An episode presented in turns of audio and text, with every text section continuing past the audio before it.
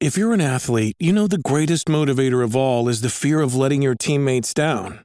After all, a team is only as good as its weakest link. So you owe it to those wearing the same jersey as you to be your best every time you step on the field. That's why there's no vape in team. When you vape, you can expose your lungs to toxic chemicals that can damage your lungs. If you're a step behind, the team's a step behind. Brought to you by The Real Cost and the FDA. We took it all. We brought them to our land. An endless night, ember hot and icy cold. The rage of the earth. We made this curse. Carved it in the blood on our backs. We did not see.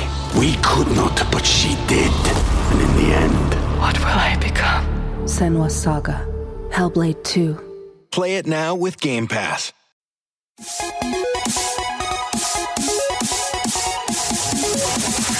Namaste e benvenuti ad un nuovo episodio dell'Enciclopedia dei Videogiochi. Io sono Ace. E io sono Yuga e nel podcast di oggi parleremo di Carmageddon. Oh, un altro grande bel classicone anni 2000, anni tosti bel- di prima, in realtà dei 2000, ma veramente stiamo parlando di un momento molto particolare della storia dei videogiochi, un gioco molto controverso anche da un certo punto di vista. Prima di iniziare ringraziamo tutti quanti quelli che sono i nostri mecenate, chi ci aiuta insomma a sostenere questo progetto tramite la piattaforma Coffee, tramite gli abbonamenti su Twitch, quindi il bello è che abbiamo la possibilità di avere questo elenco dinamico, quindi eccovi i nostri mecenate.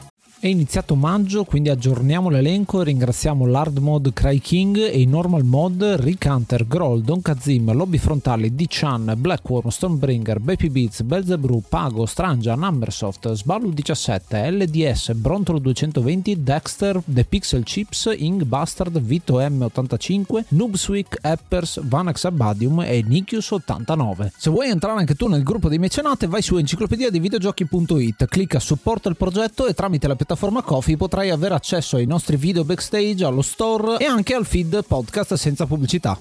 Oggi parliamo di Carmageddon, che è un gioco appunto molto particolare, molto controverso, come diceva Ace. Siccome è uscito nel 1997, la mia esperienza con questo gioco, io stavo, eh, ero a metà delle scuole superiori, quindi ad adolescenza, proprio 16 anni a pieno. E mi ricordo che questo gioco, quando uscì, se ne sentiva le voci di corridoio che sarebbe sulle riviste, che sarebbe uscito questo gioco violentissimo di macchine, ha fatto un po' l'effetto che fece Mortal Kombat. Era così vietato, così ancora prima di uscire, così additato come gioco, non per da non giocare, vietato ai minori, eccetera, che ovviamente ha avuto l'effetto opposto e quindi tutti volevamo giocare a Carmageddon, proprio come era successo con Mortal Kombat. Quindi quando è effettivamente uscito e ovviamente giravano le copie così subito, le copie piratate, eccetera, mi ricordo nei laboratori di informatica durante le pause che facevamo mega tornei, eh, era davvero spassoso il fatto di avere qualcosa di proibito. Sì, è vero, è vero. E se ti devo raccontare invece la mia esperienza con Carmageddon, io l'ho vissuto inizialmente da Carmageddon 2, da Carpocalypse Now, che è il seguito di questo titolo di cui parleremo in un episodio dedicato. L'ho conosciuto perché credo tu ascoltassi la colonna sonora prima di giocare al gioco, praticamente, perché era uno di quei CD vecchi per come era fatto in cui la traccia 1 era il gioco e dalla traccia 2 partiva la colonna sonora, quindi era contemporaneamente un CD audio e anche un CD-ROM. È stato bello ritornare indietro e vedere quelli che erano la partenza, insomma, di Carmageddon. Me lo sono rigiocato, tra l'altro, per giocare a questo gioco in una maniera particolare, ho usato DOSBox, ad esempio, per poterlo giocare nella versione originale, appunto, uscita su DOS. Però ho provato, non chiedetemi come ho fatto perché è stato abbastanza difficile emulare. Ho trovato la versione che vendevano per un periodo sull'Apple Store. C'è una versione che per un periodo è stata in vendita sull'Apple Store di questo gioco rimasterizzato fondamentalmente di Carmageddon 1 eh, rimasterizzato senza nessun tipo di censura quindi è anche strano che ci sia un gioco del genere però per un breve periodo c'è stato online questa- questo remake eh, particolare questa remastered anzi neanche remake interessante perché appunto poi vedremo nell'evoluzione di tutti quanti Carmageddon come si è migliorato dal punto di vista visivo da- è qualcosa che si basa molto sull'engine di gioco e quindi è qualcosa che si è reiterato nel tempo in 5 capitoli totali che ha questa serie Ma adesso parleremo del primo capitolo come tutte le nostre saghe, ma allacciamoci le cinture e indossiamo i nostri caschi sgangherati perché finiranno malissimo alla fine di questa gara e ascoltiamoci una delle tracce della colonna sonora. したなあれ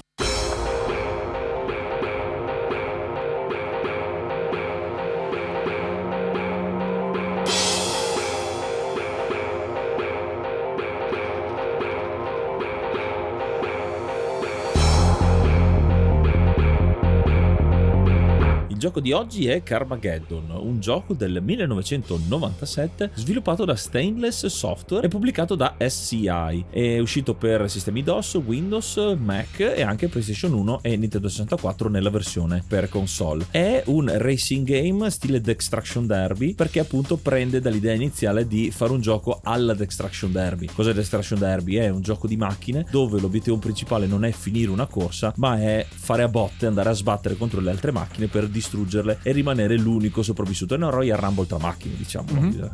Che è effettivamente quello che sta alla base di questo gioco, perché stiamo parlando di due programmatori da soli che sono dell'isola di White che hanno avuto questa idea di Destruction Derby, quindi prendere quello che era il concetto iniziale appunto di macchine che lottano tra di loro a distruggersi a vicenda, scontrandosi. Praticamente è il giochino delle macchinine che fanno i bambini che si mettono lì a picchiare le macchine una con l'altra. Qui ce l'abbiamo in versione digitale. Questo concept iniziale viene un po' anche da una meccanica emergente. Loro li diranno nelle interviste il fatto che nei giochi di corsa a volte quando si annoiavano decidevano di andare al contrario sulle piste o provare intenzionalmente a fare degli incidenti. Questo è un po' il concept iniziale che diventerà il fulcro del gioco. Sono annoiati da qualcosa e quindi decidono di realizzare qualcosa di completamente diverso. In più questa idea è figlia proprio degli anni 90. Gli anni 90 sono contraddistinti, in particolare nel, nel mondo occidentale, per l'ultraviolenza. È tutto un mondo dove è uscito Mortal Kombat, i fumetti sono più violenti, faccio un esempio su tutti, Lobo, che è l'ultraviolenza anni 90, il non plus ultra insomma della, dell'ultraviolenza anni 90, quindi ci sono giochi un po' più uh, maturi, un po' più violenti appunto per i videogiocatori che stanno anche crescendo, i videogiocatori degli anni 80 che diventano un po' più grandini, parlo in prima persona perché anch'io come vi dicevo ero nell'età dell'adolescenza dove volevi un po' di più, un po' le cose più cattive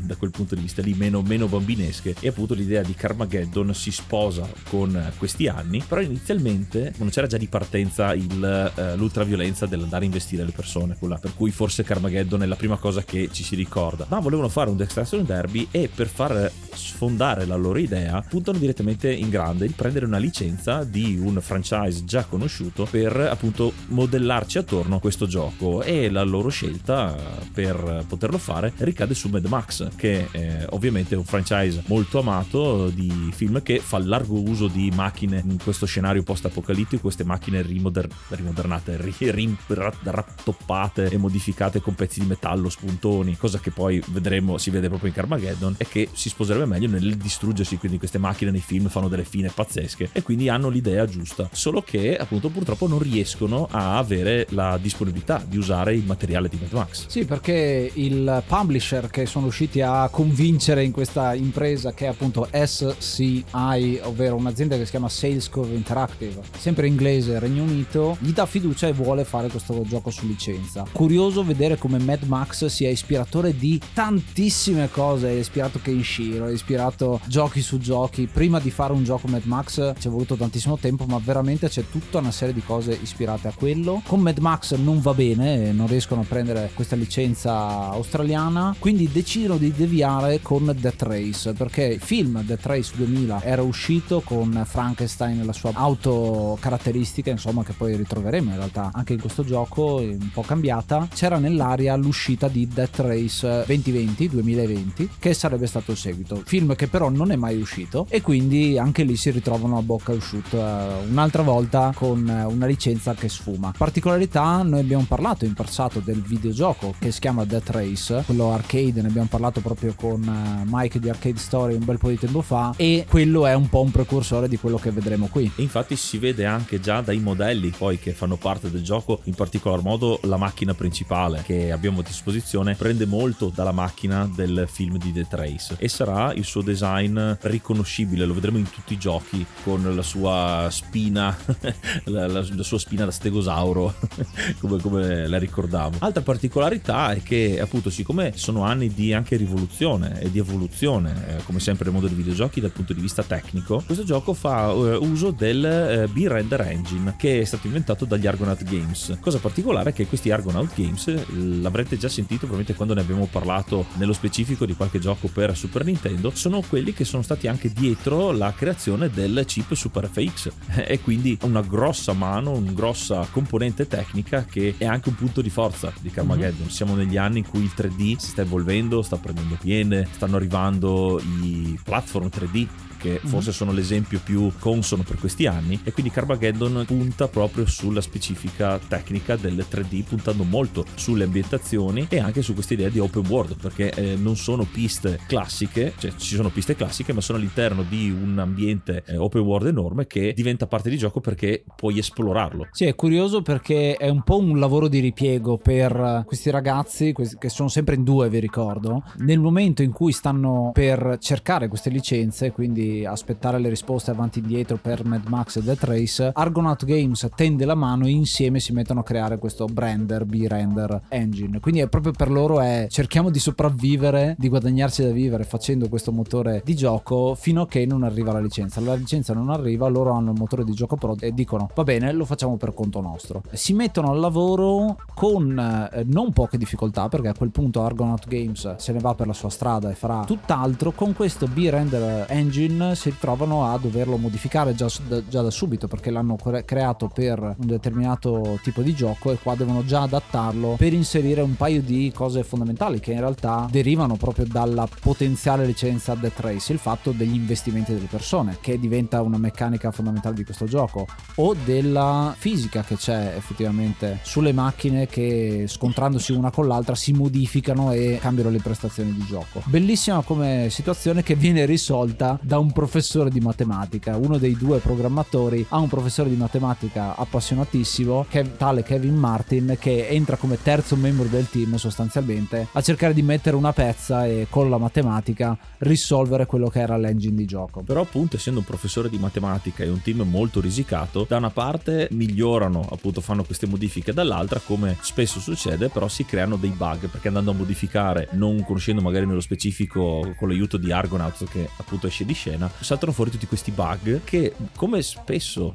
succede in alcuni giochi come colpo di genio diciamo sono dei problemi che in realtà dopo diventano parte integrante del gioco. Sono dei problemi che poi diventano delle features come è un po' la scusa che la battuta il meme che c'è adesso nei giochi moderni quando ci sono dei bug fa non è un bug è una feature del gioco Qua invece è proprio l'esempio effettivo. Ci sono dei problemi che diventano parte integrante del gioco della giocabilità perché tra questi bug ad esempio ci sono la modalità pinball. Quindi una volta che tocchi le altre macchine hai un, un, contraccolpo enorme e quindi fai volare via le macchine. O lo zappo a distanza il fulmine che puoi lanciare e anche qui fai volare le macchine le fai esplodere anche con gli stessi pedoni puoi fare di tutto. Quindi tutte le cose pazze tutti i bonus assurdi che si trovano almeno la maggior parte di quelli che si trovano in Carmageddon sono partiti da degli effettivi problemi del motore, del motore grafico del motore di gioco. Situazione un po' alla Breaking Bad cioè vado a contattare il mio professore. Creano questo, questo gioco prendendo i bug e rimescolandoli singoli all'interno di quello che è il gameplay e poi si uniscono altre persone, ad esempio un certo Tony Taylor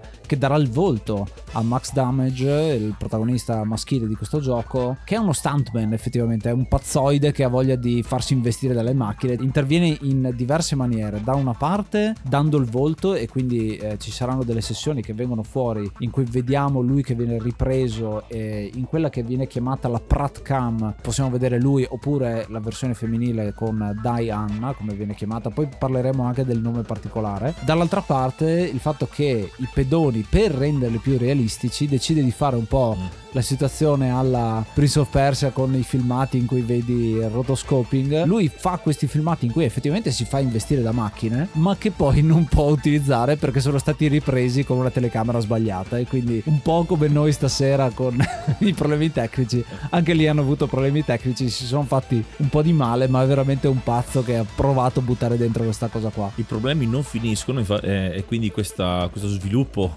scellerato di Carmageddon che pare non finire mai sembra non conoscere fine perché questi stunt vengono anche notati dalla polizia perché ah, fanno sì, le cose ovviamente illegali, non sono in uno studio di Hollywood dove è tutto, è tutto regolarizzato, quindi continuando dal punto di vista dello sviluppo hanno non pochi problemi. Un altro problema ce l'hanno anche eh, nel, nella richiesta che fanno perché sapendo che è un gioco che sarà molto controverso, volendolo usare come arma commerciale, chiedono che il gioco venga eh, visionato per eh, entra- per entrare a far parte del rating dei videogiochi. Puntano sul fatto che questo gioco diventi vietato o comunque diventi per, per adulti per dare quell'appeal che vi dicevo all'inizio, che è un, un fattore per il quale io ho giocato a Carmageddon, quindi un gioco che era vietato. È solo che le cose anche lì vanno male, le cose non, non, non gli danno il rating subito e anzi vanno a fargli una perquisizione negli studios perché eh, il materiale che gli mandano, il gioco che gli mandano, fanno un po' storcere il naso a quelli che controllano. Sembra un po' come quelle, quelle truppe cinematografiche che con due soldi cercano di fare il filmone sì. cercando tutti gli escamotage possibili. In questo caso vedo proprio che hanno fatto la stessa cosa. Sì, proprio uno sviluppo rocambolesco. A proposito del personaggio femminile, in questo caso è anche una ragazzina 14enne al tempo, quindi hanno preso dalle scuole un volto per darlo appunto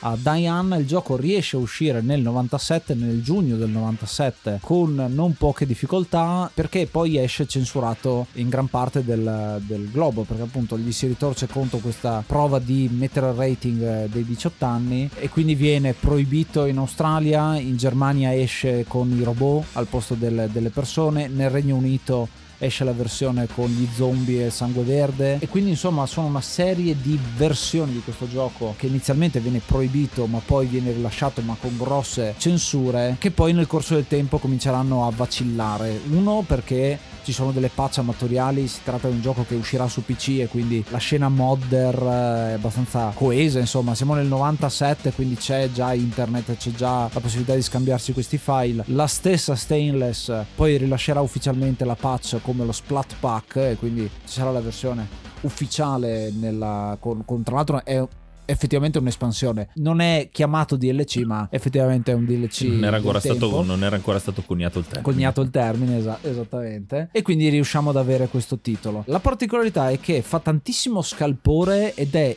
molto interessante leggere gli articoli. L'abbiamo fatto anche con The Trace, se vi ricordate questa cosa di parlare degli articoli del tempo. E a proposito degli articoli, ci sono un paio di esempi carini. Uno, un articolo in Inghilterra, il titolo cita come il Papa abbia detto di no a questo gioco, quando in realtà realtà non è il Papa, ma è un membro del Parlamento che si chiama Pope di cognome. Ah. E quindi hanno giocato insomma su, su questa situazione. L'altra è molto sfortunata come faccenda perché il gioco esce a giugno 97 e parla di incidenti automobilistici. Nell'agosto del 97 c'è un grave incidente in cui muore purtroppo principessa Diana e che tra l'altro il nome della protagonista femminile di questo gioco è Diana, quindi c'è un po' di similarità. Non è stato ass- fatto assolutamente apposta questa cosa, è una coincidenza che è un altro tassello, un altro pezzo di legno a, da- a, fa- a fare ancora di più ardere il fuoco eh, della controversia che questo gioco genera. We took it all. We brought them to our land. An endless night, ember hot and icy cold. The rage of the earth. We made this curse. Carved it in the blood on our backs. We did not see. We could not, but she did. And in the end. What will I become? Senwa Saga. Hellblade 2. Play it now with Game Pass. Sei un ascoltatore da Spotify, allora puoi consigliarci un gioco rispondendo alla domanda direttamente sotto ogni episodio. Il tuo commento potrà far parte dell'enciclopedia dei videogiochi. E già che ci sei, magari ci lasci anche 5 stelline. Che ne dici?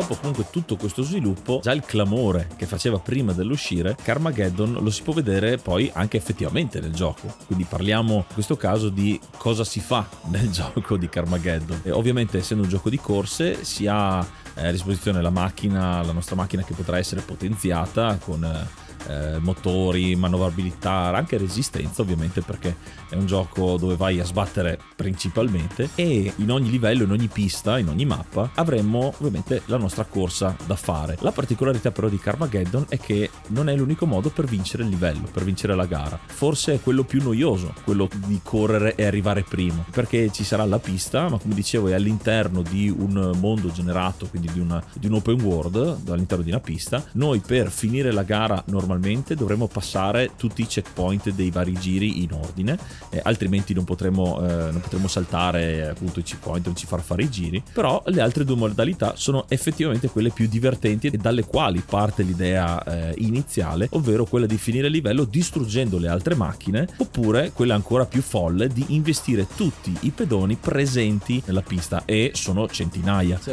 Eh, e qui il- viene in aiuto, vengono in aiuto tutti quei bonus di cui parlavamo prima, che sono fatti apposta per distruggere sia le macchine che anche tutti i pedoni. alzi la mano a qualcuno che veramente ha utilizzato la modalità come l'ha chiamata Yuga più normale, cioè quella di completare i giri, perché effettivamente è una di quelle cose che non ha quasi mai fatto nessuno, insomma, anzi il gioco gode molto di più della, della parte destruction, della distruzione delle macchine, quella del completismo appunto di quelli che sono le centinaia di modelli che sono presenti in gioco. Qui stiamo parlando comunque di un ambiente 3D, quindi macchine tridimensionali e poi invece i pedoni sono sprite, quindi c'è questo misto tra uno e l'altro che poi verrà unificato con l'uscita di Carmageddon 2 dove sarà tutto quanto modellato tridimensionalmente. Questo ancora un po' il fascino appunto della vecchia versione e che assomiglia e che praticamente implementa foto digitalizzate anche da un certo punto di vista perché lo vediamo nella Pratcam ad esempio che c'è sempre fissa in alto a sinistra in cui vediamo il nostro personaggino che appunto o è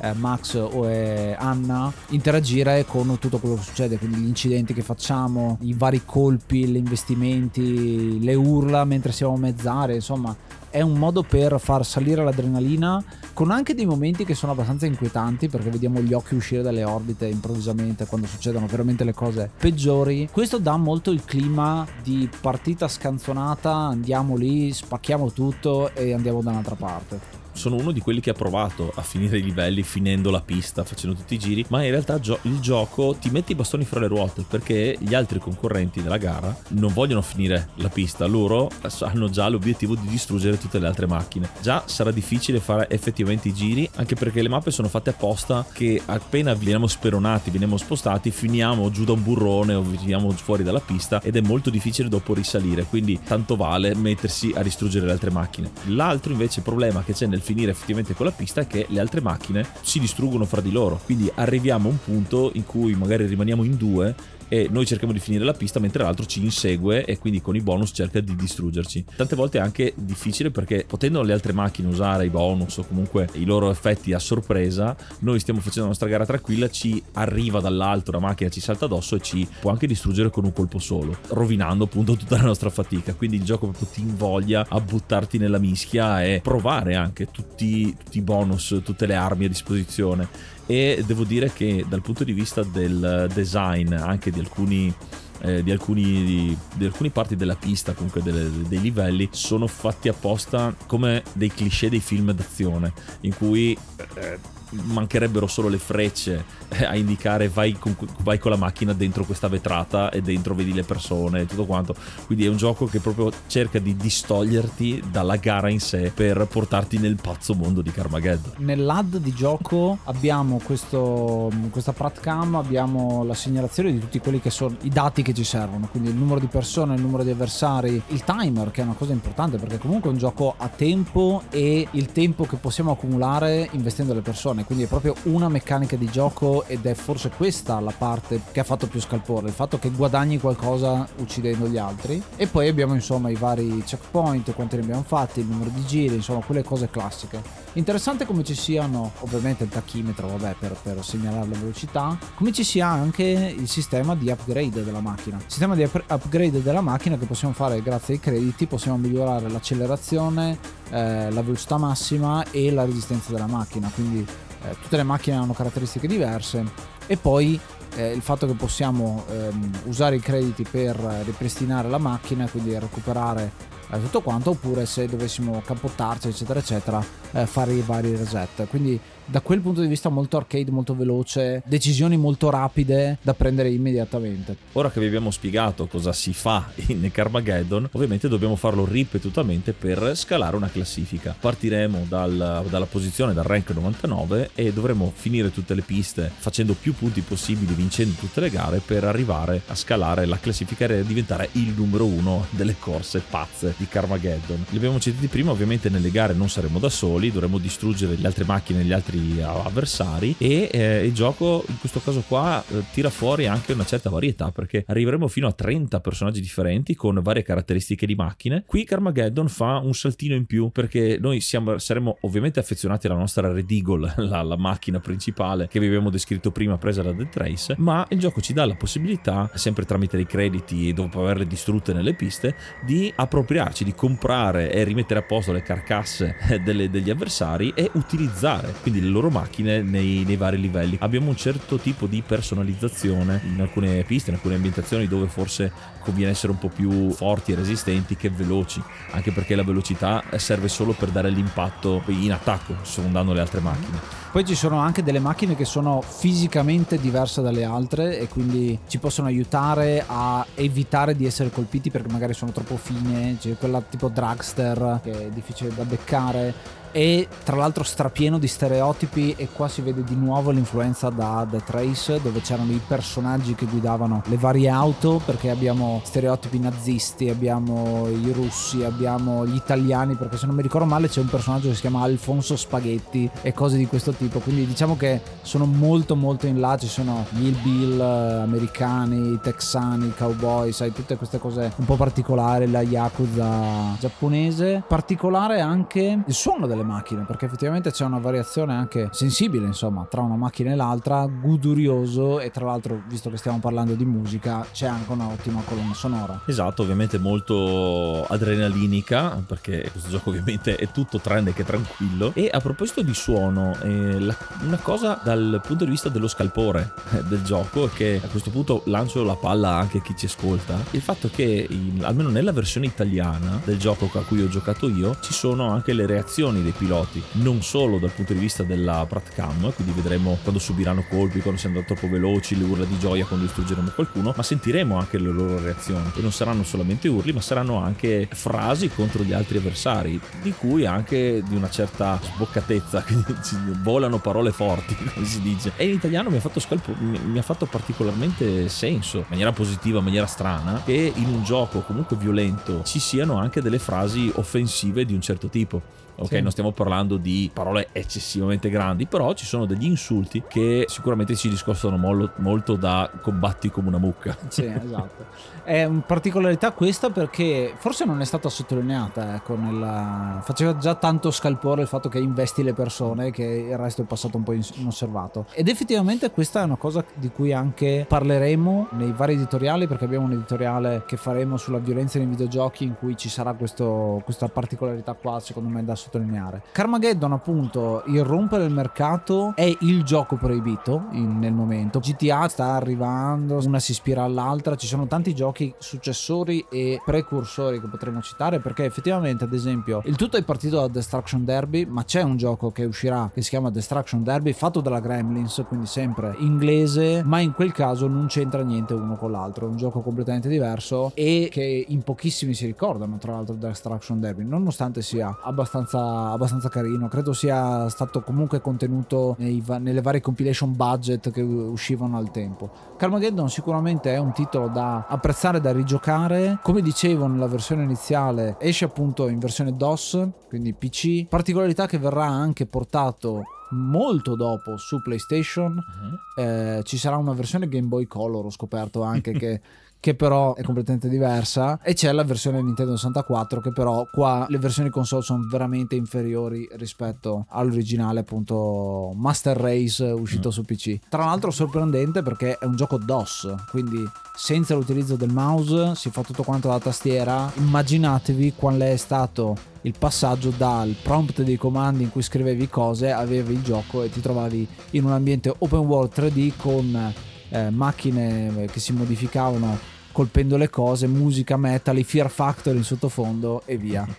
Sì, diciamo che è il punto uh, di congiunzione tra i giochi moderni 3D e eh, quel, il mondo degli sparatutto in prima persona sì. 3D che anche lì partendo da DOS ti davano un ambiente 3D con gli sprite in 2D come ovviamente eh, le, le, le, si poteva fare all'inizio con i capolavori di software e eh, qui viene aumentata un po' la, la disponibilità col fatto dell'open world che se ci pensiamo anche gli sparatutto in prima persona erano open world ma ovviamente con la struttura dei muri e le porte potevi accedere solo a alcune parti però di base l'ambiente 3D era aperto e si può vedere con il trucco del no clip quindi in questo caso eh, Carmageddon è totalmente aperto. È uno di quei giochi che fa un po' come è, è ricito sempre il, il, il, quello che facciamo con Max Payne. È un gioco che ti fa dimenticare il tuo vero scopo ed è proprio spassoso per quello. Lo rivediamo anche poi nei titoli come Carmageddon 2 dove viene aggiunta una componente un po' più anche di missione, quello che dovrei fare, ma ovviamente ne parleremo nell'episodio dedicato. Ma sicuramente Carmageddon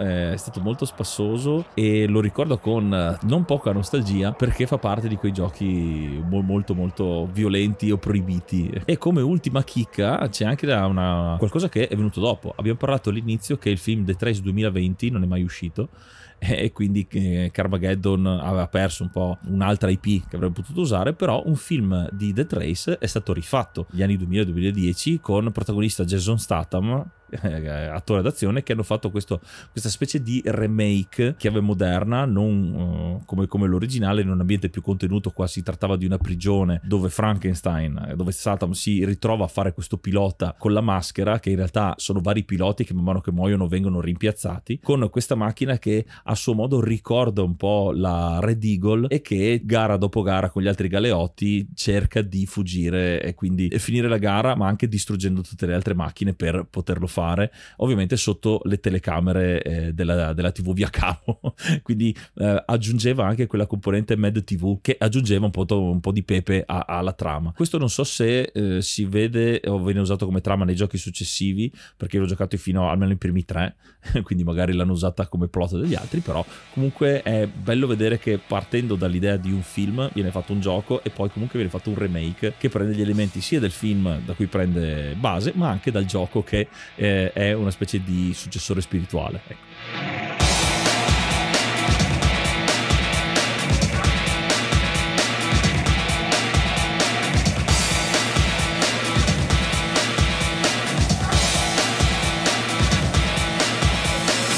E questo era Carmageddon. Carmageddon a cui io ho intenzione di dare. I'm coming to get you!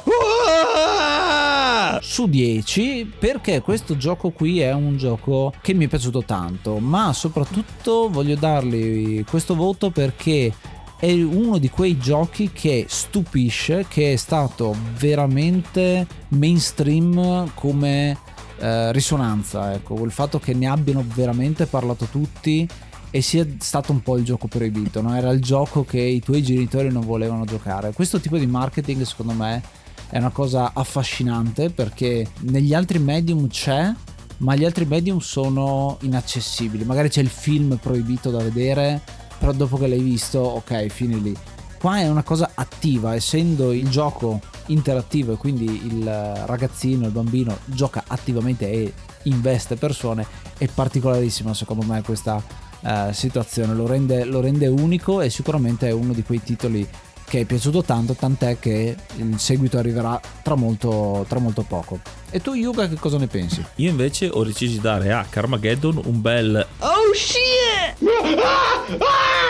su 10 perché è un gioco che mi porto nel cuore eh, proprio dal, dal, punto di vista dello scalpore che è fatto. Erano secondo me gli anni giusti, ero il target perfetto per questo tipo di gioco, eh, perché sì, era vietato, quindi, ma proprio per quello era più ambito forse eh, è un po' come era uno stratagemma per farlo giocare a chi non avrebbe dovuto giocarlo e quindi secondo me ha avuto la pill eh, giusto per tanti videogiocatori di, di, quegli anni me compreso ovviamente eh, un gioco che mi è piaciuto tanto e che come non spesso succede mi ha invogliato a prendere il 2 originale. Quindi quando è uscito Carmageddon 2 l'ho acquistato proprio perché volevo avere un pezzo di storia e eh, al di là del fatto che anche Carmageddon 2 me lo porto molto nel cuore, questo primo titolo con eh, la sua anche diversità dal, de, dal, gameplay, dalla giocabilità. È un gioco di macchine dove l'importante non è finire la gara, non è finire la corsa, dove invece puoi fare davvero tantissime altre cose. Mi piace quando un gioco prende un, un aspetto, un, un, tipo, un genere e lo stravolge per eh, cambiare la modalità di gioco, di dare più opzioni al videogiocatore, quindi è interattivo, ma interattivo anche dal punto di vista creativo, quindi non devi solo seguire una strada, ma hai più, hai più scelta, hai più libertà di azione, che è una componente fondamentale di quelli che poi chiamiamo ancora oggi gli open world.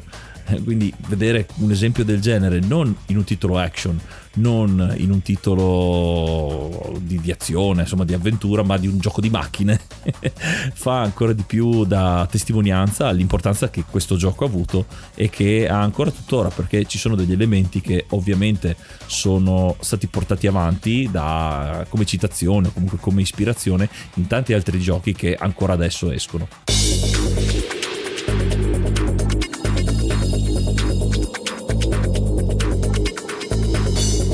E anche per questo episodio è tutto. Noi come al solito vi ringraziamo per l'ascolto e in questo caso vi ringraziamo anche per la visione, per essere stati spettatori eh, di questa registrazione perché noi da quest'anno, da questa stagione registriamo dal vivo su Twitch, quindi potete avere anche il dietro le quinte e in questo caso di questa puntata che è stata un po' proprio come Carmageddon, un incidente rocambolesco, è successo un po' di tutto, ci siamo eh, ribaltati, spaccato tutto, ripreso, rimesso in piedi, eh, quindi e anche quello forse è il bello, al di là mm-hmm. della puntata che sentite del podcast, vedere anche il retroscena.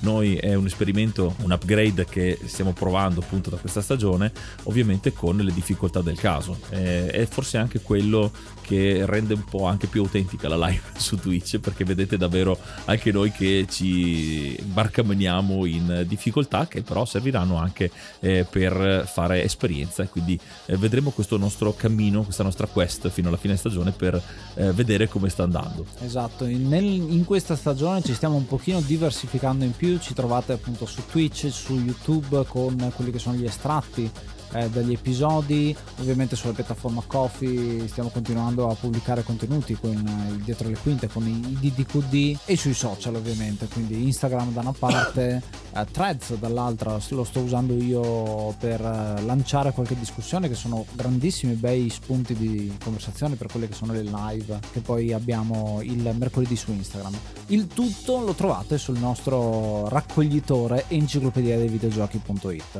Noi come al solito ci riascoltiamo ascoltiamo il prossimo episodio e giocate una pagina alla volta. Io sono Ace. Io sono Yuga. Namaste and be brave.